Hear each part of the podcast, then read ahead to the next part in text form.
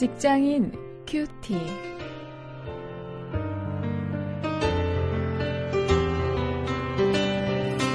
여러분 안녕하십니까? 1월 21일 오늘도 계속해서 창세기 21장 22절부터 24절 말씀을 가지고 오늘은 일터의 윤리 문제를 함께 나누도록 하겠습니다. 하나님은 참 바쁘시겠다 이런 제목입니다.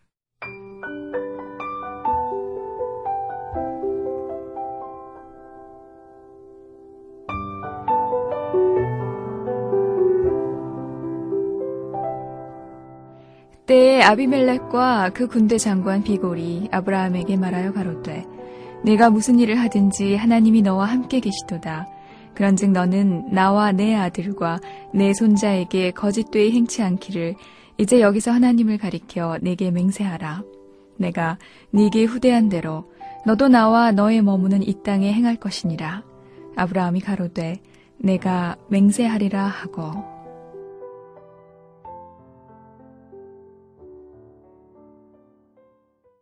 여러분 일하면서 동료들에게 이런 칭찬을 들어보신 적이 있습니까? 이 자네의 백은 하나님이신 게 분명해. 네, 하나님은 잘 모르지만 자네를 보면 하나님이 계신 게 분명해. 이런 이야기 들어보셨습니까? 아브라함이 주변 사람들에게 그런 칭찬을 들었습니다. 이 아비멜렉과 군대 장관 비골이 아브라함에게 그렇게 말했습니다.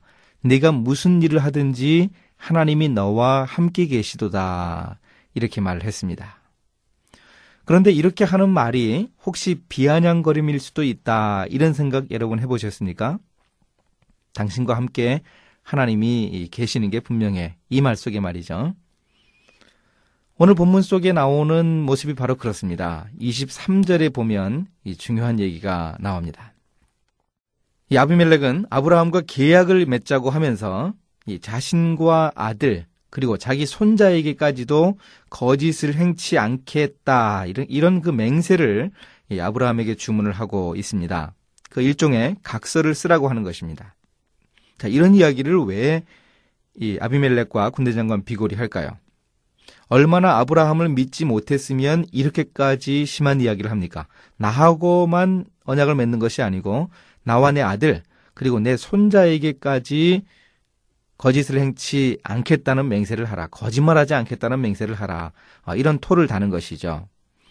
왜 이랬을까요? 아브라함의 거짓말로 인해서 아비멜렉이 낭패를 당할 뻔한 그런 경험이 있었기 때문이죠. 20장에서 우리가 본 대로 아브라함이 자기의 아내를 누이라고 해서 어, 그 아브라함의 아내 사라를 이 아비멜렉이 취하려고 하다가 아주 큰 어, 낭패를 당한 적이 있었거든요. 그래서 아비멜렉은 계약을 할 때 하나님을 가리켜서 나와 맹세하라 이렇게 했습니다. 이 말은 이 계약의 아브라함 측의 보증인으로 하나님을 내세우라고 하는 것입니다. 그래야 믿어줄 수 있겠다는 것입니다.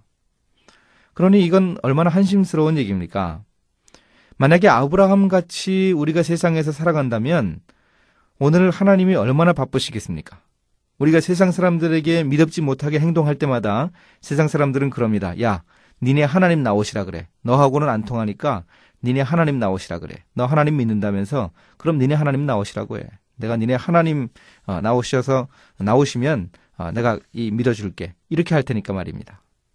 참 오늘 아브라함의 이런 칭찬 듣는 것 같으면서 아주 뼈아픈 이 충고를 듣는 이 모습을 통해서 우리가 세상 속에서 우리 일터에서 진정한 크리스천답게 살아야 할 그런 당위성을 아, 느끼게 됩니다. 우리 동료들이 하나님의 살아계심을 인정하기 위해서는 우리가 아, 정말 제대로 살아야 하겠습니다. 크리스천답게 살아야 하겠습니다. 우리 하나님 아무 때나 나오시지 않도록 바쁘시지 않도록 우리가 정말 어, 잘 사는 제대로 행동하는 그런 크리스천 직장인이 될 수 있기를 위해서 기도하고 또 노력할 수 있기를 바랍니다.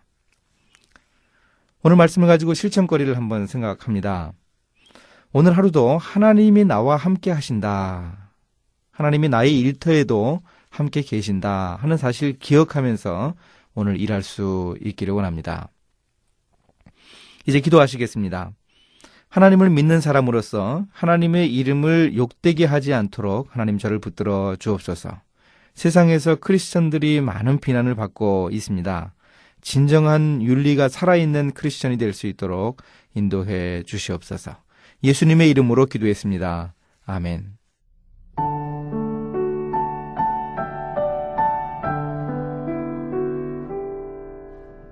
미국의 한 우체국에 근무하던 크리스천 교포가 있었습니다. 어느 날 우편물을 분류하던 중에 경찰이 오더니 갑자기 함께 일하던 흑인 동료를 잡아갔습니다. 그리고 며칠 후 우체국장이 이 교포를 부르더니 모범 직원상을 수여했답니다. 나중에 왜 그런 일이 일어났는지를 알게 되었는데 곳곳에 많은 몰래카메라가 설치되어 있었던 것이죠. 그 흑인은 근무 중에 그만 돈에 욕심이 나서 돈 봉투를 몰래 숨겼던 것입니다. 사실 이 사건은 모든 크리스천에게 교훈이 되어야 합니다. 사람들은 비록 모를 수 있고 동료들을 속일 수 있을지 몰라도 하나님은 모든 사람의 행동 하나하나를 다 지켜보고 계십니다. 누가 보든 안 보든 거짓되고 불이하게 행동해서는 안 된다는 교훈을 배워야 합니다.